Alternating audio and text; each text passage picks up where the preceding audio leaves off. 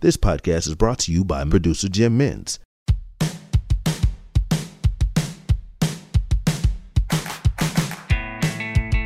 This is Diplomates, a geopolitical chinwag with your host, Misha Zelinsky. G'day, Diplomates fans. I'm Misha. Now, this week I've recorded a very special episode. Well, special to me, but a bit different. Um, what's different about it is that I'm being interviewed by the legendary Sydney Morning Herald journalist, international analyst, author of many, many books on authoritarianism, Peter Hartcher. Now, Peter's a hero of mine. He's been on the podcast before. So it's obviously a big thrill for me to have him interviewing me about my new book, The Sun Will Rise, which has been released this week. So if you haven't already pre ordered it and you haven't got it in your hands already, please do order it. Um, get your hands on it. The Sun Will Rise. It's about uh, my experiences in Ukraine, the war in Ukraine, it's fiction, but it's very much based in reality and the things that I saw and what happened there. And so the reason why I've written it the way that I have is that I'm hoping that people such as yourself who want to understand a little bit more about the stakes of what's happening in Ukraine right now and why it's absolutely relevant to all of us and why our uh, our fates are indelibly linked to what happens in Ukraine. Um, please get your hands on the book and please enjoy my conversation with Peter, where he puts me in the hot seat. But it's a it's a fun chat, and I hope you enjoy it.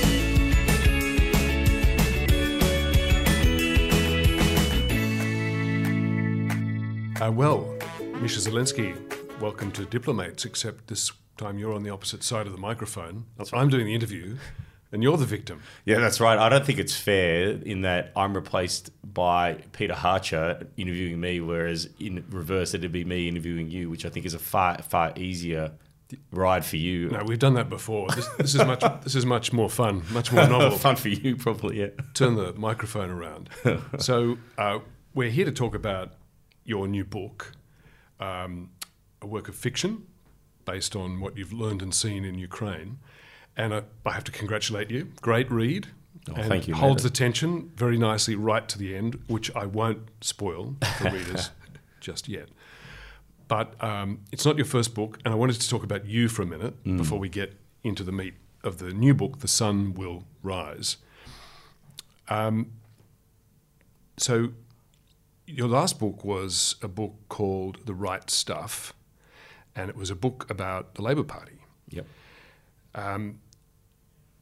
At the time it was published, the Morrison government was riding high in the polls. We were still in a COVID lockdown, and Labor was looking like a pretty hopeless case. In fact, there's been a lot of despair and hand wringing about the long term outlook of the Labor Party, until, of course, the moment uh, they won resoundingly last year. So that was one apparently hopeless cause that you championed.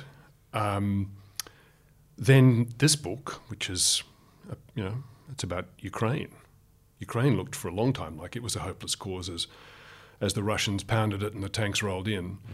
But that wasn't uh, necessarily uh, the end of the story either, as, as we'll discuss further. But that plus you were an official with a, an Australian trade union for a long time. Does this make you Saint Misha, the patron saint of hopeless causes? well, I certainly don't think anyone's about to uh, welcome me into the sainthood. But uh, uh, in terms of, well, I'm also a St. George Illawarra Dragons fan, so it, that would complete the box set There you go. of absolute lost causes. Uh, uh, in fact, I'd say the Labor Party, Ukraine, and the Union movement have got far better prospects than my beloved Dragons. But That's well, got to be okay. I think that's got to be your next your next book, giving hope to the absolute hopeless. indeed. You also wrote uh, another book, I think your first book, um, which got you into trouble. Hmm. And uh, Parents Block Your Kiddies' Ears. The title was He's an Asshole Anyway, published in 2012. Um, how did that book get you into trouble and where does that locate you now? Well, I mean, it's a matter of public record. Uh, so, uh, know, me and my idiot mates thought it would be a wise move to uh, write a dating advice book, a humorous, satiric, satirical uh, dating advice book. But um, now, whether or not it was uh, the intention may have been pure, the execution was clearly diabolically bad. And so, uh, first sort of surfaced, if you want to put it in those terms, in 2015 in your newspaper, actually, at Heath Aston. No stone goes unturned it's a for great the Sydney newspaper, Morning Herald. independent always. Um, and so uh, I at the time put my hand up for pre-selection in the Labor Party, and as things go, people look through your past, and it came out, and obviously copped kicking for it, and I apologised for it at the time because when I look back on it, it's enormously embarrassing, right? Um, a good piece of advice they say don't get a tattoo before 30 the other piece of advice i would add is don't write an idiot's guide to dating with the idiot mates and think that it's going to be funny. Um, and so, look, yeah, It's the voice of wisdom, the well, of experience right. and wisdom. And I can't there. take it back, right? I mean, it's it's part of my history. Uh, everyone, whether they are thinking it or uh, asking me about it, it's something that clearly people know about me. It's not a secret, but it's something that I'm obviously not proud of. Um, but look, you know, you just got to hope that people take you at your word, and that um, look, I've, I've apologised for it, and I mean it. Um, not that it makes any great difference, but I we would, it was well intentioned, if you can you know use that term. It certainly wasn't something that was trying to be offensive. You know, sometimes jokes can be offensive, and so as a writer. Uh, we'll find out if I'm a, a decent fiction writer. We now know for the f- absolute record that I'm a very, very poor comedic writer. Um, so I haven't got a future in that. Uh, but look, uh, I accept the criticism, right? And and I and I, I get it. Looking back on it, I wish I hadn't done it. You can't undo things. You can't take them away. You can only own up to them, and and and hope to. I've reflected on it. And I, I yeah, look. I'm nearly approaching my 40th birthday. Um, that was in my you know mid 20s when we did that. Now that some would say that's still quite old, and yeah, look, maybe I was an immature um, bloke in his 20s, but. Um, you know, it, I think it's how you respond to these things, and do you try to grow as a person? I think I'm a very different man. I would hope than the man that, or the boy perhaps that wrote that. And uh, uh, look, I, yeah, you got to try to hope that you can redeem yourself in some way. And I ask people just to judge me on the totality of the things that I've done. And the criticism was that it was demeaning of women. Right. Yeah, sexist. Yeah. Yeah, and and there were jokes in there that were clearly sexist. And, Well, we'll, co- uh, we'll come to the role of women in your latest book Right. in a minute. But uh, before we uh, launch fully into the book, one more question about you. Hmm. Your surname uh, bears a striking similarity to that of a certain uh, president of Ukraine.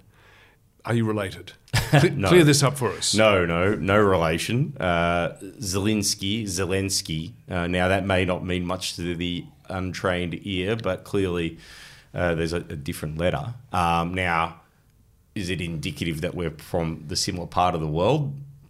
One would say yes. Uh, you know, Smith and Smythe, perhaps. And so, um, look, uh, there, there is no resemblance. The funniest thing about that, in terms of uh, the name, is that as I was traveling around, people were looking at me, listening to my accent In Ukraine. in Ukraine, right? As I'm traveling around Ukraine, people are looking at the name on the passport, saying, "Where are you from? From Australia? Who the hell are you? This makes no sense. Like, why are you here?" Kind of thing. And, and so I had a lot, plenty of uh, sort of run-ins like that. But no, uh, Volodymyr Zelensky is a legend of democracy, and I am a uh, failed comedic author, as we've covered. No, you're an agent of hope, uh, and and really, I mean, the, the the meta message of your book, I suppose, is one of hope. Um, that the world is in the process of feeling the return of fascism, I would call it, uh, and um, fascism certainly in Moscow, uh, but also in Beijing. I would argue what. What the Chinese Communist Party has produced under Xi Jinping is uh, it fits the definition of fascism um, for which the Chinese Communist Party years ago called for my sacking, by the way, when I put that in print. well, glad to see that the uh, SMH did not heed that call. No, well, if they did, the, the, the mail's very slow. Um, but look, we, we both uh, wear the- the badge of honour of being uh, condemned by by um, autocratic states. We're bo- I think we're both banned from travel to Russia, aren't we? Yeah, I think we're both sanctioned. Uh, We're by- both sanctioned. Yeah. by- so it's a it's a it's a club where uh, you wear that uh, badge with, with pride. I think. Um, and look, I think it was one of those things. Let's be honest. That it was like you can't quit. You're fired. I had no immediate plans. I don't know about you, Peter. I had no immediate plans to travel to Moscow after my work in Ukraine. But uh, uh, Vladimir Putin, in all his wisdom, has confirmed that I can never go back uh, to Russia. Um, but look, yeah, I, I certainly wouldn't go there. Nor would I go to, to China, frankly. That's uh, that's uh, the voice of wisdom yet again. Um, the hero of your novel, Oksana Shevchenko. Yes. Um, she's a union official. Yeah. Um, she's young. She's capable. Um, she is a hero, and um, she's a union official. So, Yeah. first of all, congratulations on turning that that uh, uh, caricature of union officials around. um, but but secondly, uh, we don't. I haven't heard anything about the role of the unions in Ukraine during the war, during the resistance. What what have they been doing? Are, are they were they just was it just a useful device where you you had some experience uh, to tell the story through the eyes of a union official, or have they been important to the resistance effort? Well, so firstly, I mean, there's an old saying in writing: "Write what you know," right? And so, uh, the the concept of a union leader being the hero of the book came to me only because of the, I guess, the the premise, which you know, quickly touch on. But basically, an invading army captures a nuclear power plant, which is what happened in the war in Ukraine. The Russians captured it after firing upon it, mind you. So they shot at this thing, which was just wild. Um, Yeah. The idea of that largest power plant in Europe, um, one of the biggest in the world, and so well, after they capture this nuclear power plant, they say to the workers, "You're going to keep working here, effectively as prisoners, and if you don't, it blows up, and we don't really care." Right? And I thought, God, what a awful dilemma to find yourself in a moral dilemma, a physical dilemma, you know, a horrific sort of uh, set of circumstances. And, and I'd spoken to some of the people um, inside uh, some of these facilities. Oh, did you? Um, Yeah. And so uh, that idea stayed with me um, just as a concept. Now, in terms of um, the union movement itself within Ukraine, now clearly the whole country has been mobilized. So it's a, it's a all shoulders to the wheel situation. When I was in Kryvyi Rih, which was uh, Volodymyr Zelensky's hometown, I traveled there during the early stages of the war because I managed to get a ride there flatly, and it was I remember that piece you wrote about it. yeah, yeah. It was one of my probably my favorite piece. It's like a five thousand word profile of Zelensky, but really the town that made the man, so to speak. Um, and it's a steel town. In many ways, it reminds me of Wollongong. So, being a union official um, at the AWU, I represented steelworkers among many industries. And one thing I learned traveling around Australia, traveling around the world, is that all steel towns have a similarity about them, got a similar sensibility. It's hard to explain. It's kind of rugged, working class, tough. Um, and this was a really tough town. So you know, Zelensky grew up in a post-Soviet steel town. It was like Rust Belt meets Eastern Europe meets um, crime, gangs, etc. And so it's got the highest rate of cancer. It was overrun with gang violence in the 90s when Zelensky was growing up, famous for it. And so I thought, man, because at the time, the trope about Zelensky was he's a Jewish comedian playing the role that the, the country needs. And that's true. He's a comedian, he's a masterful communicator. But I was like, someone who comes from a town like that is a tough man, right? And so he, in my estimate of him, is that returning to his roots, which is his actual upbringing in a really tough town. And so, to go back to your question about unions, I, I dealt with the unions. Um, you know, being a union official, they were, quite open and welcoming to me, and getting around, looking at the steelworks and looking at the facilities. Um, they're obviously still very active, uh, but everything is subservient to the war effort, and so that's really where all the effort goes. In Yes, terms they're of not, they're not going to call a strike. No, right, obviously, in the middle of war. right. one so they were showing you around the facilities while the invasion was underway. Yeah, yeah, yeah. And so, uh, What was the atmosphere like? uh, it's a, it's it's hard to explain being in a war zone because it can feel very normal and very surreal. So, in a normal sense, you can have a beer with people in town and chat like life's normal, and things can in that moment when you're having a joke and you know we're eating this. Uh, local delicacy, which was fish uh, jerky, which I don't know if you've ever had it, but it's interesting. I enjoy it.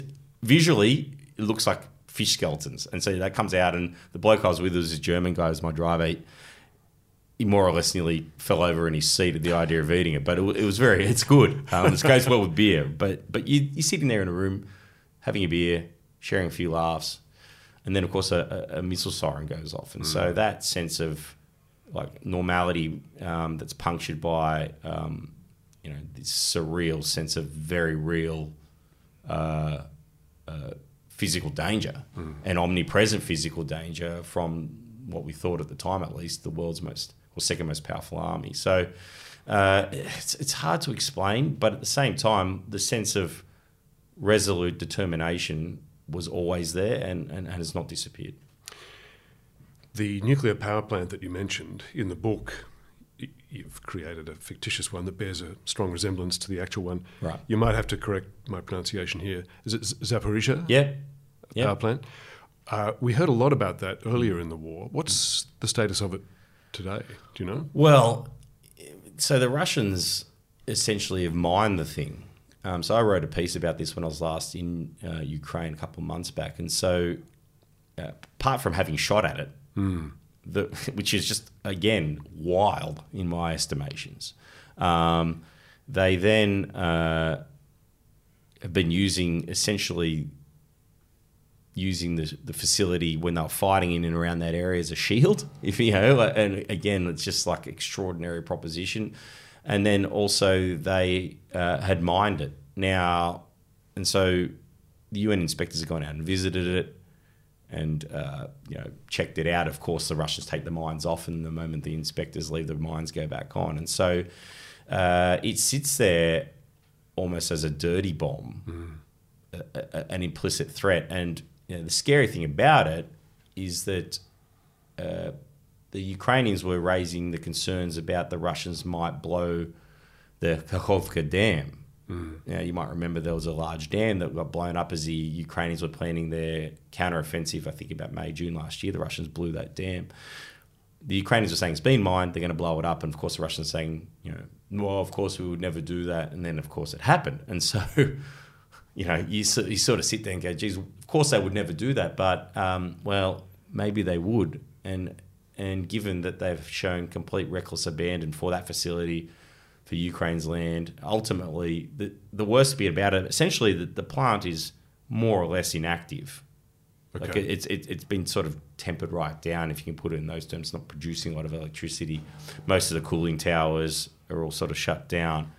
Having said that, if you detonated the thing, mm-hmm. no one really knows what might happen. And unfortunately, you're not looking at probably a Chernobyl, but you're looking at a uh, an enormous geological disaster, an ecological disaster in and around the site, and it could be a really large part of Ukraine's land that would be destroyed more or less forever. And so that's the, that's the, the the scary bit there because the, the incentives are the Russians could basically destroy a lot of Ukraine's land and not really harm themselves. I guess if you want to look at it in those. Terms. As long as the wind is blowing in the right direction. Well, indeed, right? I mean, there's like, I mean, you know, a lot of people are saying, oh, it wouldn't be that scary. I said, look, if you know how to blow up a nuclear power plant safely, then, um, you know, I'm not sure anyone's quite worked out how quite to do that because it's never been done.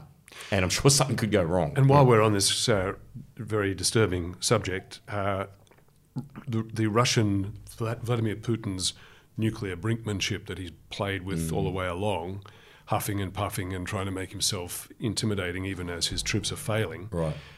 W- How do you read that? Should we should we should we expect that at some point he would actually use either the uh, Zaporizhia plant or a nuclear bomb, or is that simple saber rattling and we should just relax Well, about it's a good. that? I mean, I'd love your thoughts on this. I, I've debated this, and people have put it to me. And look, nuclear war is scary. The term nuclear is not a term you want to hear when it comes to explosion or missile or war, right? So I don't say these things flippantly. Uh, sort of at a macro level, my assessment of it is Putin talks about nuclear warfare when things are going very badly for him on the battlefield. So he sort of says, no matter how bad it looks, just remember I've got the world's largest nuclear arsenal. So you must respect me no matter what. Now, my military might be humiliated, my economy might be smashed to pieces, uh, but I can still blow up the world. And so essentially, he's reduced Russia to a, a yeah, I call it a petrol station with a nuclear arsenal, right? But nevertheless, it's a real threat, a- a, a, a threat that we've got to consider. Um, my, unfortunately, when you sort of think it through strategically, there are bad options and worse options. So the bad option is we just have to say, okay, well, that's a threat, and you know, will he follow through on it? Will he not follow through on it? We don't know, of course, right? But let's play out if we did capitulate to that threat. What's the incentive structure you've created for Putin? So if he, he says, exactly. well, you know, Ukraine must surrender, I'm going to nuke everyone. Okay, we give in to that. I mean, That's does anyone seriously think that that'd be the last request that you get from Putin once he Well, of course, realizes? it's surrender to a terrorist. Correct. It's terrorism. It's blackmail. It's whatever, right? So I, I don't sit here and say, oh yeah, well, you know, we got to hang tough, um, and uh, you know, it's not scary, but it's impossible. Right? Mm-hmm. We can't possibly give in to that for those reasons. Then, if you actually start to build it out a bit and say, okay, would he do it? I think Xi Jinping paid him a visit a few months back. He's gone really quiet on the nuclear stuff since then. I suspect that the Chinese leadership may have gone in there and said, listen, mate, uh, you want to drop your pants here in Ukraine, do whatever it is you need to do. We're going to tacitly back you in and, and under the table, going to help you how we can. But we don't hear anything about nuclear weapons or explosions because that's now gone outside of your sort of domain, so to speak. And China, whilst far away from the action is not that far away if you're talking about serious nuclear weapons. So I think there's that pl- that in play, and then I'd also say that, and this is in the weeds a little bit, but people talking for a little while there around tactical nuclear weapons. So what's a tactical nuclear weapon? Uh, a small nuclear weapon that you can blow up on the battlefield that doesn't cause, I guess, you know, complete devastation. Uh, so it's like more of an isolated explosion. Uh, yeah, I, and I think perhaps he was contemplating that, po- possibly. I think he may have been looking at that as his armies were getting routed over a year ago. But I think, I'm sure his generals told him this, that there's probably no great benefit to him doing that. So, what is that? If you're going to use a tactical nuke, you really want to turn the war, right? Because what, the threat of doing something is much scarier than having done it. Yes. And that's just a fact, right? Once it's done, people go, okay, well, now I can price that in. So you get all the negatives of having launched a nuclear weapon. I think that would be the end of any trade with India, the end of any trade with China, et cetera, et cetera. And it wouldn't change the things in the battlefield because the Ukrainians are in modern warfare. You don't just have your large, they don't have 100,000 troops sitting there waiting to be hit with a nuclear weapon. I mean, the Russians kind of do amass their troops in that, in that way. Um, but so there's actually nothing he could do with it other than the feeling good about it and going, oh, right, I've launched a nuke. There's really no, it doesn't change the battlefield, and geopolitically and geostrategically, it's enormously damaging. Which brings us to the uh, Zaporizhia uh, power plant, uh, the nuclear power plant. Um, that's got some level of plausible deniability to it. In that they say, well, it's the Ukrainians that are mining it. We didn't. I mean, they're still denying they blew up the Kakhovka dam, right? But well, the Ukrainians blew up their own dam to impede their own offensive across their own land. Naturally. Right, as you do, because you know you'd want to make it harder. But nevertheless, right. So they might get into those areas. So uh, yeah, I, I, I wrote a piece about it if anyone wants to go back and read it, but that's plausible. I still don't think that they will, but I think that's in the, in the plausible space because deniable, uh, uh, sort of ecologically contained, all the damages in Ukraine, and it would cause a huge problem for Ukraine in terms of advancing um, militarily. So yeah, I hope not, but it's possible.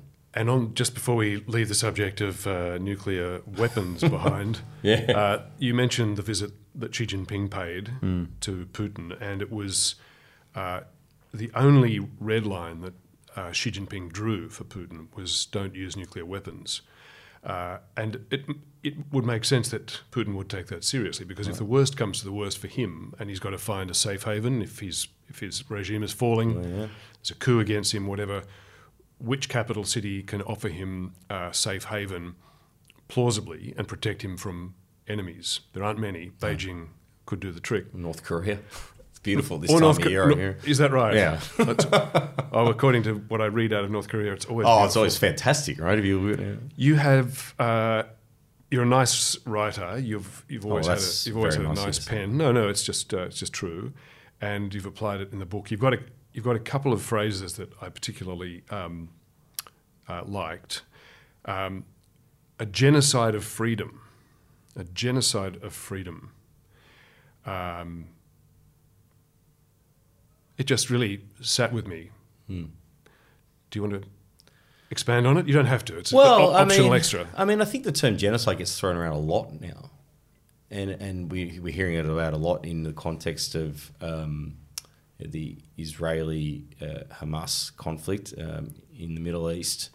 uh, it's certainly been used to describe what the Russians have been doing to the Ukrainians. And what Russia is trying to do to the Ukrainians is completely and utterly erase their culture. And They've been trying to do that not just this year and last year, not just since 2014, where they commenced a small invasion by illegally occupying Crimea and invading in Donbass with a proxy army.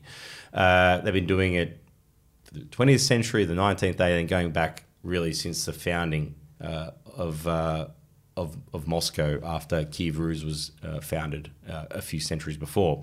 And so the, that phrase, as you read it back to me, I mean, it wasn't, you know, I think it just came out, right? I mean, it wasn't some, you appreciate this as a, as a can I say, a far better writer than I, Peter. Our subconscious Right. subconsciousnesses often do our best work for us. Right, right. And so when I think about it, um, the real point I'm trying to make in this book throughout is that the stakes of this conflict are more than just a territorial dispute between two grumpy neighbours in Eastern Europe. Hmm. Yeah, this is about what kind of world we want to live in. Do we think free and open societies have a purpose? Do we want to keep them? Because it's not the natural order of things. It might feel like that, right? Because we've grown up with it. Right. As you and I sit here in Sydney having this conversation, it all feels enormously normal. This is how things would be, but this is man made, decided by humans. We made it up.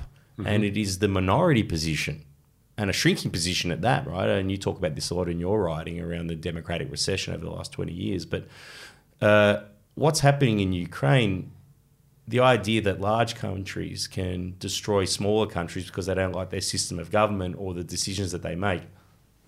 Australia is a 25 million person country occupying a continent in a part of the neighbourhood that doesn't really share our values.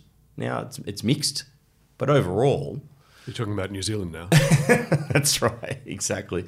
Um, with the the, uh, the omnipresent threat of New Zealand rejoining the uh, the Commonwealth as they, uh, you know, uh, well, they, they would say they didn't join. We would say we threw them out, right? But the, the the WA came in and New Zealand went out at the last minute, as we know. So people can make their own assessments of whether or not that was the right deal. Uh, but um, it, it, this is just not the natural order of things. And so you have to fight for them. You have to stand up for them. And if we allow Ukraine to fall uh, and create a world where might is right, Australia cannot exist, cannot exist safely in a might is right world where large authoritarian regimes can either invade or bully into submission countries that they don't like. And so, uh, I guess you know, coming back to that point of genocide of freedom, that's what's happening.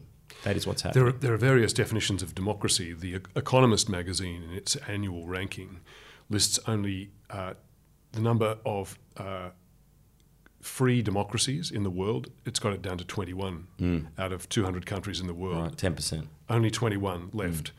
Uh, we shouldn't panic because in World War II it got down to a dozen. Right. There were 12 democracies left on the planet, and we managed to, you know, uh, recover. But still, that your expression, a genocide of freedom, I think might uh, come to mind for a few of us in the years ahead as Chinese and Russian expansionism uh, burns burns on. In the um, in the book, uh, in your novel, The Sun Will Rise, you talk about uh, early in the invasion, early uh, in the book, there's a union meeting where there's a couple of thousand union members, and they've they've got to decide how they're going to handle the the Russian occupation. Well, you don't call them Russians in the book, but it's a Russian They're, they're definitely, Yeah. definitely the Russians. Well, it, yeah, it, I don't think it was. It could be it could be uh, some large uh, Eastern European nation. Um, yeah, people can make up their own minds. Yeah. And the union members have to decide uh, whether they're going to. Essentially, there's a temptation to defeatism. Um, uh, what's it matter? They're all politicians. We, nothing will change. Just the leadership. Uh, it's not worth dying over. When you were there early in the invasion, was defeatism? Was there any defeatism? Was it a real phenomenon? Were people urging put down your weapons?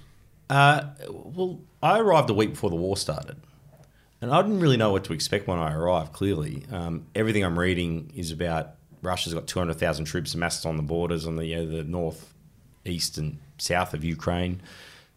Right, so I'm thinking, bloody hell, right? This place is going to be at fever pitch. When I arrived, there was like nothing was happening. It was almost like a suspension of reality inside the country. And looking back on it now, because I thought, well, so much talk around of 2014, the, the revolution of dignity or the Maidan revolution, where uh, Yanukovych was tossed out for wanting to essentially tie the country to Russia rather than sort of become more European, which is what the public wanted.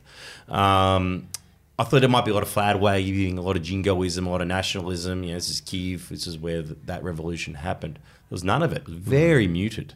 Mm. And these things all get lost in the wash because we look at Zelensky's uh, heroism. But remember that when the uh, United States and its partners, but principally the United States, maybe a little bit of the UK, were front running the intelligence. So they were le- yes. immediately declassifying everything that they knew what the Russians were up to and what Putin was up to, which was actually a stroke of genius, which is, I think we'll look back on that in history as just a brilliant maneuver because it framed this conflict as one that Putin would have to do on, you know, by it'd be a war of choice because Putin wanted to do it for Putin's reasons, not some silly, uh, you know, false flag operation or that the Ukrainians had provoked him, whatever. Everyone and and that was that rapid declassification was critical. But within that, Zelensky at the time was saying, "You guys are revving this up. You're over egging it stop buddy, you know, talking about war. We don't want any war here. So there was mm. really a strong sense that they they did not want a war with the Russians, and also whether it was I don't know. Um, you know, a frog in the pot type situation. They'd been in some sort of like low level conflict with the Russians really since 2014 in Donbass, to lesser extent Crimea. So, mm-hmm. you know, they, there was, you know, the the prevailing view was if there was going to be a war, maybe Putin might come in and gobble a bit more of Donbass up, and that might be that, right? What no one expected this full scale invasion that we saw. You Everyone thought he might be flexing, and so, um, so so that was you know the mood at the time. And then after Putin declared war, and I, I'll never forget it. I remember he remember the he had that open meeting of the National Security Council, or the Russian National Security Council, this performative yes, meeting yes. where he's essentially making his lieutenants and heads of security agencies, etc., you know, tell him what he wanted to hear. And famously, some of them didn't really quite know. So they're like, uh, we shouldn't invade Ukraine. No, we should invade Ukraine. Well, we should uh, partially invade Ukraine. And, you know, we should recognize the, you know, the, uh, the Donbass republics. And so it was, you know, a, a bizarre bit of sort of performative theatre in a mm. you know, King's Court type situation. Uh, but then Putin gave a speech shortly thereafter where – yeah, I was watching it in Russian. I can speak, understand Russian, and um, I remember thinking to myself, now it wasn't quite the same, but I remember it, it had an unhinged quality to it. Reminded me of Hitler hitting the lectern. You've got to be careful of these comparisons. Everyone's Hitler, but you know, Putin's as close to Hitler as anything we've seen in our lifetime since World War II. And and there was this unhinged, guttural belief that Ukraine had to be brought to heel. And I thought, we are in deep shit here. Mm-hmm. And so after that speech, he then essentially declares war. And then, coming back to your point around defeatism, the explosion of Ukrainian identity. Mm. People switched overnight from speaking Russian to Ukrainian. The flags came out everywhere. You know, we all look at it now, this ubiquitousness of yellow and blue, but it wasn't there at all. And then it was just everywhere. And so, you know, Putin is the architect of his own nightmare, right? So, what does he hmm. fear? He fears a Western leaning, democratic, Ukrainian nationalist nation on his doorstep. Well, because of his invasion, he's got it. Um, right? Like, yeah, he fears the expansion of NATO. Well, because of his invasion, he's mm. got it, right? Mm. Finland and Sweden made the rational decision to immediately join. So everything he fears, he created. Mm. So we're the agents of our own demise in some ways, I guess, and you know, in a kind of some sort of Shakespearean tragic way. But um, or in the case of the Ukrainian people, the agents of their own resistance, well, the correct. agents of their own hopefulness. Correct. And, and maybe the agents of their own future, ultimately. Well, I think that's right. I think what they're going through, and this is horrendous, to be clear, this is horrendous. But it was a more argued proposition within Ukraine. I'd say the dominant position was we want to be more Western leaning, but plenty of people spoke Russian. Kiev is a Russian speaking city. I mean, the irony around the places that Putin has bombarded, the horrible irony, is that these have tended to be the more Russian speaking parts of Ukraine, at least traditionally. Though, of mm. course, now most of uh, the country has switched in, in large part, certainly younger people, to, to the use of Ukrainian. Um, yeah, but I think what they're going through is a little bit like the United States, what it went through in its war of independence in casting off the Brits.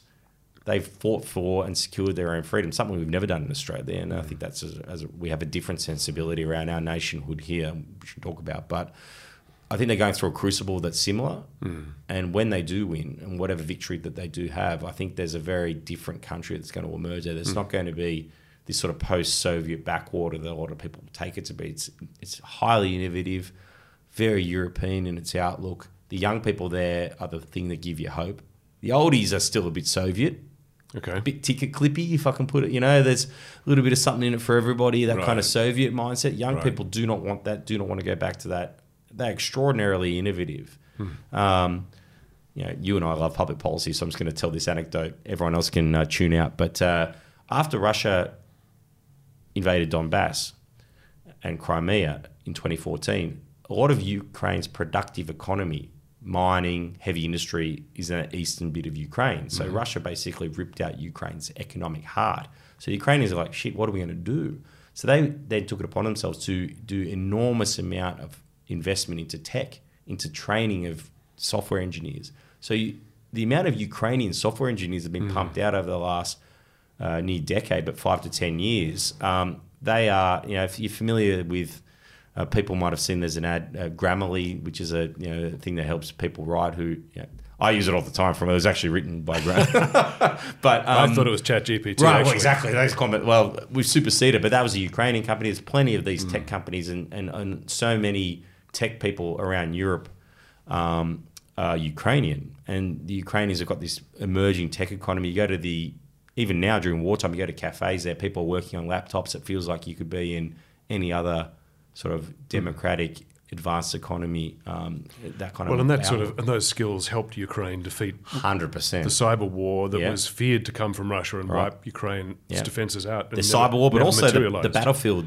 innovation. Yeah. Yep. right? Ukraine's battlefield innovation, the power to the edge. I mean, the, seeing a lot of competition here in terms of systems, right? So it's authoritarians versus democracy. It's you know, it's freedom versus oppression, but it's also about uh, power to the edge and command and control. Why does the Ukrainian army perform well? Because the decision makers can make decisions when they need to on a tactical basis. The Russians are sitting there- right? The Russians are sitting there going, "What does Putin reckon?" Yes. right? And if uh, and if Putin's telling the yeah, he's made the fatal error that all dictators make is that I know how to run this war better than my generals. And once you're down that pathway, then you're in real dire straits. So anyway, so it's a long answer, but You referred to the uh, younger generation's tendency to Europe r- rather than Russia, even before the war. Zelensky's comedy series that he made, the TV series Servant of the People, one of the episodes that struck me and illustrated the, that same point, I think, was uh, Zelensky, the actor comedian, obviously years before Russia invaded, uh, acting as the president of Ukraine. Uh, they decide that they're going to join the European Union, and the European Union accepts Ukraine as a member. The next morning, uh, President Zelensky gets out of bed in his in the presidential uh, home, opens the curtains, and the entire city is deserted. right, Every single Ukrainian has, has left the country, Right. and they've all flocked into Europe, and he's the only man left in all of Ukraine. Right. So that indicates the the uh, the true affections of the Ukrainian people. That was pretty instructive. You talked also about the flag, uh, the Ukrainian flag, and the outburst of nationalism and, and uh, patriotism. And that's a big theme in your book is is symbolism. We, uh, you know, it's common in human discourse to say that something symbolic is therefore unimportant. Only things of substance matter. Right. And symbol, symbolic gestures are, are, you know, useless or tokenistic. Right. And yet, in the book, and I guess, I mean, your book is based on your lived experience of Ukraine in war. Um, those symbols are, are more than um, are, are more than reality. Uh, they define the reality of of the patriots, and at the heart of your book. Um, there is a struggle. It's a psychological struggle. Sure, there's um, there's weaponry and there's you know um, there's there's people killing each other, but the psychology of the Ukrainian people, uh, who are at first anxious and feeling cowed, and then slowly uh, assert uh, their own confidence uh, and turn turn their willpower into the dominant force, and it's the Russians then who lose heart. And I won't spoil the book for anybody, but it, the psychological picture you draw through your characters is, is is very nicely drawn, and the power of the symbolism. Um, the golden lunchboxes, for example. um, th- these these things are not only symbols of hope, but they seem to actually carry the reality of the resistance movement with it. Um, is is that how it felt? Is that is that how it was? Well, is that I- how it is in Ukraine? Well, absolutely. And and just to pick up on your point around symbolism, and not to go down a Australian domestic dog leg here, but which had the voice referendum. I was a supporter of the voice. Uh, one of the things I objected to was when people said, "Well, if it's symbolic, then what's the point of it?" And that was a trope that uh, yeah, I'm on the progressive side of politics, right? I'm now one of the most moderate guys in the Labor Party, probably that people would say, but nevertheless, I've come from the right of the party. But nevertheless, those are my views, and you know, I started my career at the Aboriginal Legal Service. But Oh, did you? Okay. yeah, uh, and in, out in Dubbo, and so um, the idea that symbols don't matter is a nonsense. So, because I, I would say to people that would contend that it's okay, well, I'm going to burn the Australian flag. How do you feel about that? Do you feel affronted? I, I would feel affronted. I hate the idea of people, and so I, I also push back on that argument of people say, well, flag burning should be fine because it's just a, it's just an item. Well, it's a nonsense. We know that's a nonsense. You know the, the the crucifix is a symbol. There all manner of symbols carry history with them. Why do we have them? Because they communicate something. They communicate something about an essential truth about uh, you know, about a people's common history and identity and, and, and perhaps a mission, which in the case of the Ukrainians, I mean, who could have hand on heart told people what the Ukrainian national flag was before February 2022? Not me. Well, there you go. And uh, you know, I, I'm a you know, bit of a nerd, and I think I probably I probably would have gone close, but I'm, I'm not sure I would have necessarily known the order of the colours, or and and yet now it's become like a a, a symbol of freedom. People look at that and go, "That's resistance. That's freedom. That that means something." And so um, you definitely feel that that flag flies high and proud um, in Ukraine, and and they fly it for that exact message of hope and defiance. And on the, on the obverse side, the autocrats are terrified. Well, indeed. The Russians, uh, you know, Vladimir Putin's afraid of the Ukrainian flag.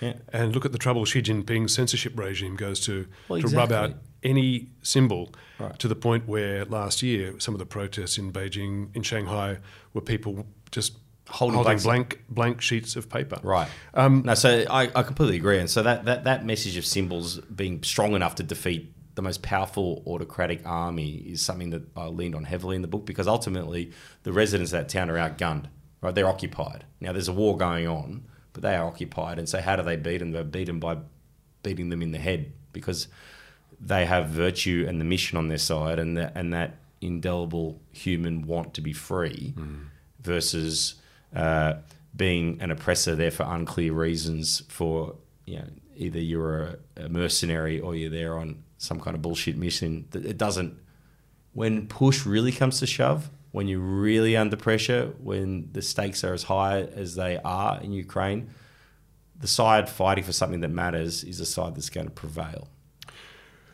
We've heard uh, for years in uh, studies and writings and uh, academic discourse about international relations hard power, soft power, sharp power.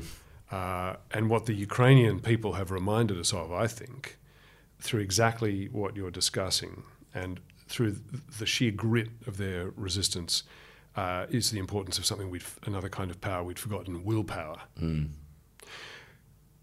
You managed to write this um, love letter to the Ukrainian people and yet retain some empathy for the Russian occupiers. Um, for the Russian military officers, they are human. They have their own feelings, they have divisions between themselves. They're real people that you've populated your novel with. Um, was that hard? Look, I mean, I mean, no, because I do, I do think that the real villain here is Vladimir Putin. Um, and he has deeply corrupted that society. And unfortunately, they need to have a societal reckoning that I, I'm not sure that that will happen because, going back to your point around nuclear weapons, uh, to destroy Nazism completely required the razing, essentially, of you know, the Third Reich and the German nation and rebuilding it from the ground up. Um, and so that toxic influence and that Russian imperialism, Russian fascism, whatever it's metastasized into under Putin, is has really corrupted a lot of people in that country. Um, but I think you wouldn't be human if you didn't have some sympathy for the people that have been thrown into this conflict without having any sense of why they're there, what the true mission is, have been lied to. Now, clearly, clearly, my uh, absolute um, affection and hope and support is for the Ukrainian side because they are being murdered, raped, tortured, um, and oppressed by uh, you know, an authoritarian thug regime next door. But I think when you zoom right down, um, things are a little more complex. And what I've tried to do in those characters, and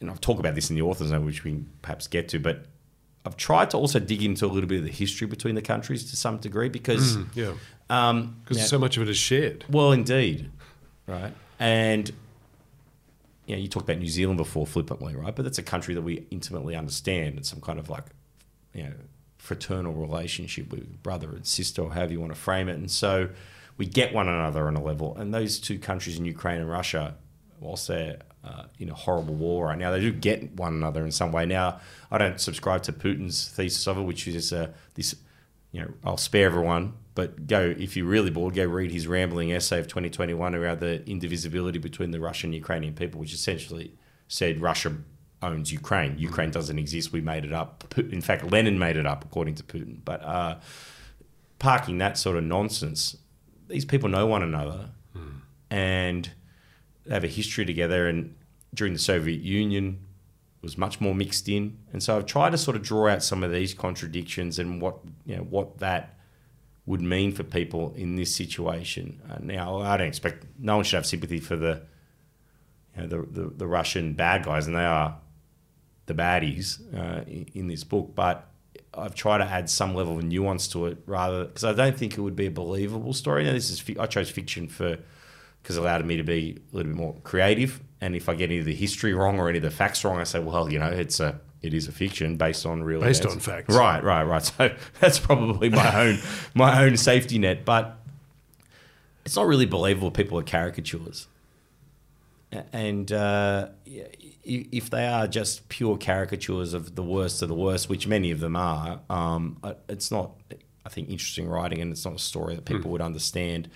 And if you look at uh, any of the reports coming out of occupied uh, Ukraine, where the Russians are trying to stand up governments, and it's basically what I describe in this book. Um, it's a mixed response. Not everyone hates it necessarily.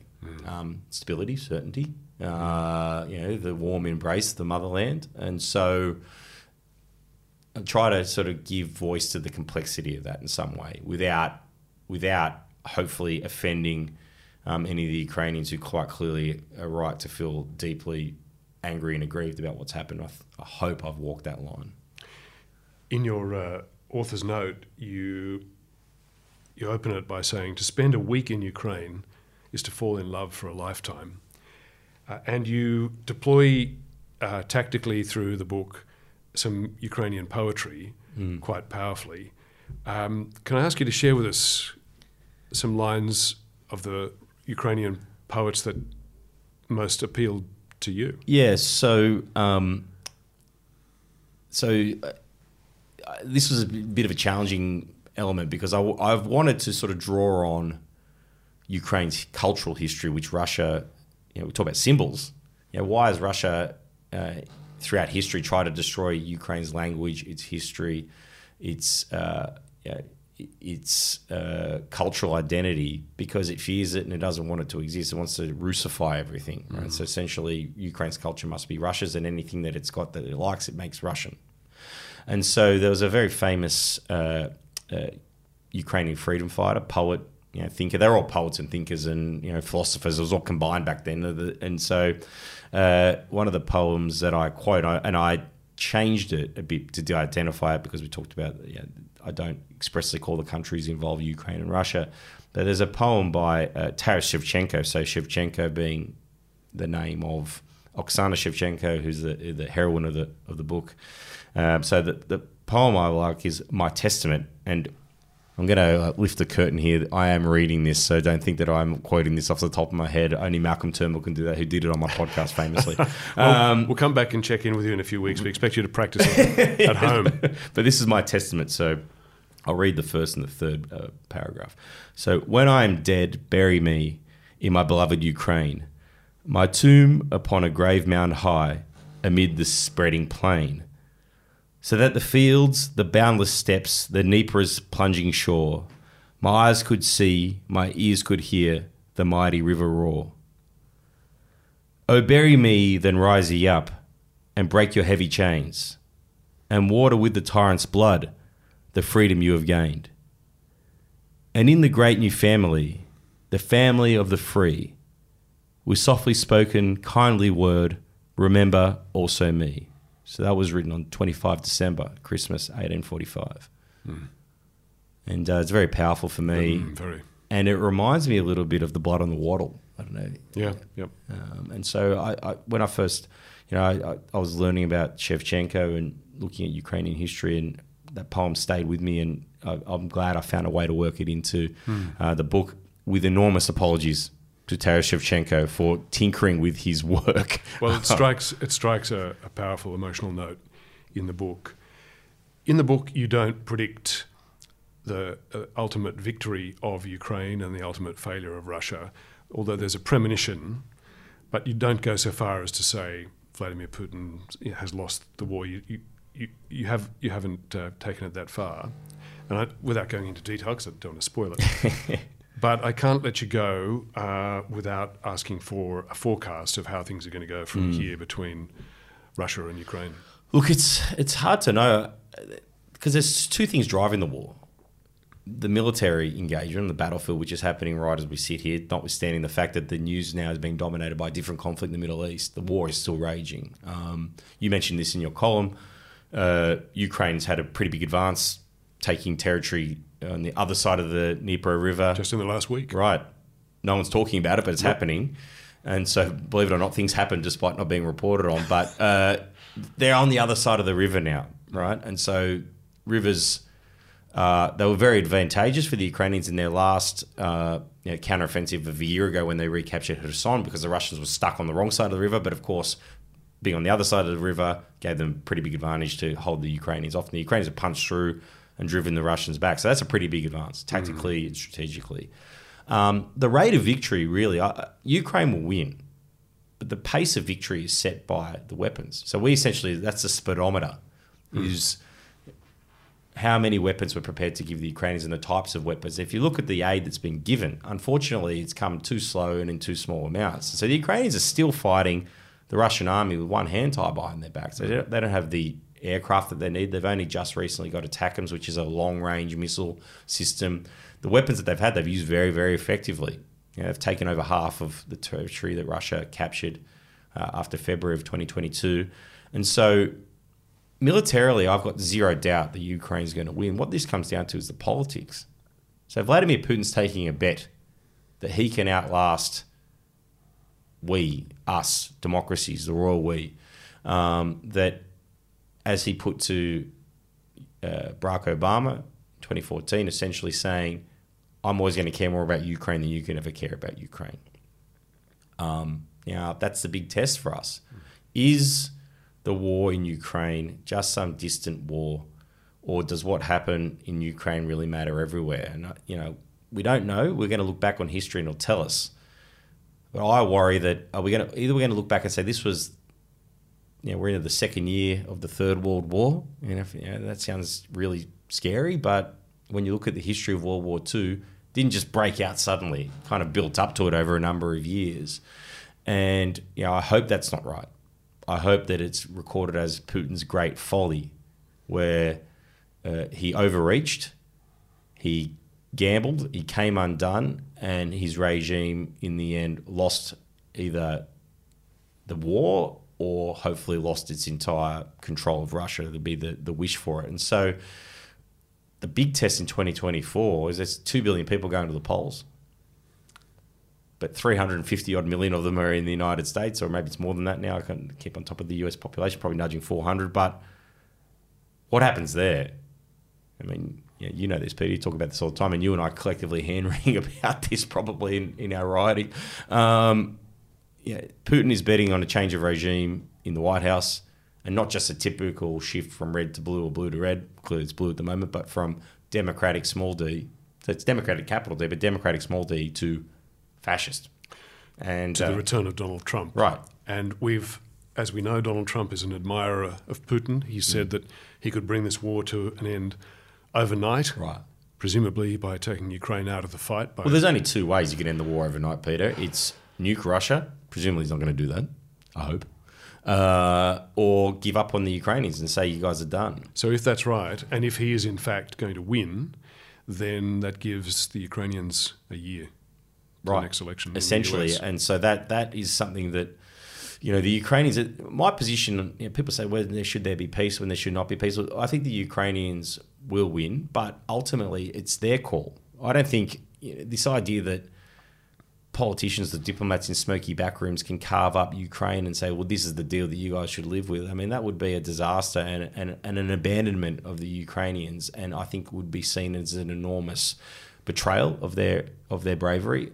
And you look at it the reticence to send weapons just baffles me because it is a deal of the century that we have at our fingertips here, which to knock off one of the world's most odious regimes, one of history's most odious regimes, effectively for free. They're not saying come fight with us. They're saying just give us the weapons and we'll do it. I mean, God, like that's a deal you should take every you know, every second of every minute of every hour of every day. And so that that I think would be an, an enormous problem. But having said that, if the Ukrainians are looking at the prospect of a Trump presidency, maybe, maybe not. It's too close for my taste. Um, uh, you might think to yourself, well, should we sue for peace now? But that's for the Ukrainians to decide. I don't think it's for us to decide. And I think that's the critical thing in all this. And just lastly, I just might make the point that one of the things that I worry about, again, looking backwards, we only know about these things looking backwards, is that Putin, the world might have missed a moment here. Putin was teetering on the precipice. He faced a coup attempt.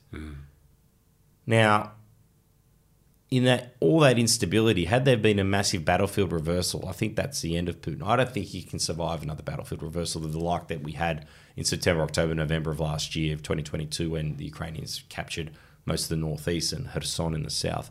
I think he's cooked in that situation. But we didn't push. We didn't give the Ukrainians what they needed. And he's, you know, Putin's now, whilst not going forward, not going backwards at a quick rate, and perhaps consolidating. And the Russians are learning, right? Let's be clear. The Russians are learning as an army.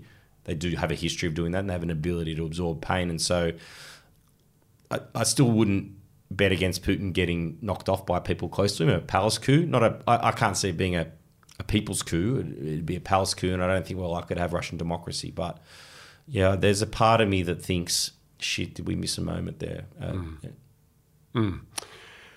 Final question is um, on the question. Well, one of the very earliest points uh, about about uh, your writings about women. The hero of the book, uh, Oksana Shevchenko, uh, is is she the hero of the book uh, because this is a statement about the role of women in the resistance in Ukraine, or is she the hero of the book because this is Misha Zelinsky's redemption after after after offending people with he's an asshole anyway? Maybe it's both. no. Um, so I, I put this in the author's note. Um, the characters came to me just organically, and I thought it was interesting for there to be a young woman leader in a really blokey environment. You know, a blue collar, blokey environment, the kind of which I'm very familiar with, having grown up in Wollongong, having worked in a trade union for you know, 12 years. And so I thought that's just an interesting character. So that was, it started there. And um, now she's based probably on an amalgam of some of the very impressive Ukrainian women that I met throughout the course of my traveling around Ukraine. And, and civic leaders, military leaders, and others, political leaders. Um, did, I didn't do it deliberately, but what ended up coming out as I wrote, and I realized after I sort of had the draft done, was that the the heroes and, and you know, the, that were the, organising the resistance all happened to be Ukrainian women, and the the villains were were men. Now, people look at that and go, "Did he do it deliberately? Do it subconsciously?" Uh, it, it just came out that way, and I thought, well, actually, that's in. And then I thought about maybe I should change it. So actually, no, that makes it's kind of a nice parable for the machismo of Putinism. And, and so, so women do play an outsized role right. in the resistance. Hundred percent, and that was my experience of it. And I think that was actually how it came out. Hmm. Was that why was that at the forefront of my mind? Because that was the interaction that I was having as I'm going around the country. I'm dealing with a lot with like young, dynamic women leaders. Maybe that's because uh, men by a larger number had been drafted into the military struggle. I don't. Yeah, that could be a factor, but maybe it's just the way that the country's reorganising itself politically and uh, economically. But um, that was just my experience. People talk about the Ukrainian superwoman. Um, it's a it's a kind of a, a, a, a thing that people often remark upon and is real in my experience. And so. Hmm. Uh, people might say that I've done it deliberately. It wasn't chosen deliberately. Maybe it was my subconscious uh, speaking through the pen, but I, I, it's something that just came out as I'm writing. And, and writing, as you know, Peter, is a, is a, weird process. It just it sort of flows out of you without. I think they say people are architects or gardeners uh, as writers, and so people plan it all out. I'm probably more in the in the garden of so I have it in my head to some degree, but it kind of comes out on the page. Is the is there a third option? Can be a, can you be a juggler? That's, that's how I write. Uh, um, Misha Zelinsky, congratulations on the sun will rise. It's been a pleasure reversing the microphone on you. Well, thank you so much, Peter, and uh, appreciate your very generous generous uh, reviews and uh, and great generosity of time and spirit to come interview me on this very very boring boring podcast. Probably the best episode ever. I think everyone will agree. But thank you so much.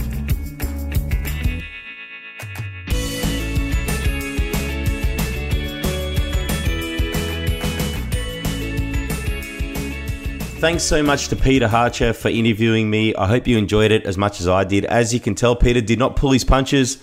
Uh, I did allow him to ask me whatever he wanted to ask me, even though it's my podcast, uh, and I thought that would make a, a better conversation for you all to listen to.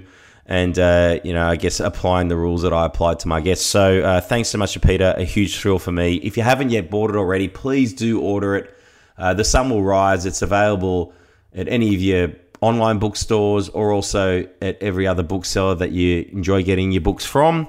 Or you can go to thesunwillrisebook.com and I've got plenty of links there to uh, places you can purchase it around the world and in Australia. So thanks so much for having listened.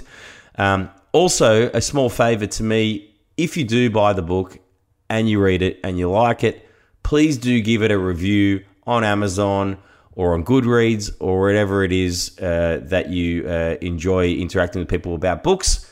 Also, if you could post about it on social media, feel free to tag me. Tell me whether you liked it. Tell me which bits you didn't like. That'd be great as well. I don't mind. But I would really appreciate if you do try to spread the word. And by giving reviews and ratings, it does help drive the algorithm to encourage more people to buy it because I really do. Look, it's not about me I guess uh, selling more books. Uh, what's important to me here is that people understand the stakes of what's happening in Ukraine and, and why we need to care. And the more people, hopefully, that read the book uh, might share that view. So thank you so much. Also, if you're Australian, uh, I'm, I'm currently, as you're listening to this episode, I'm in the United States. Um, having my book launch events in Washington, D.C. and in New York. But if you are based in Australia, I'm having some events on the 5th of December in Melbourne. Uh, that's at St Kilda at Readings, and also on the 7th of December in Sydney at the State Library of New South Wales. At that event in Melbourne, um, Ambassador Miroshnichenko from Ukraine will be appearing with me. And at the Sydney event, Premier Chris Minns and ALP President, former Deputy Prime Minister Wayne Swan uh, will be at that event launching my books. So please, um, if you're interested, do register, do get along, um, buy the book, I'll sign it for you. Thanks so much. See you next time. Bye for now.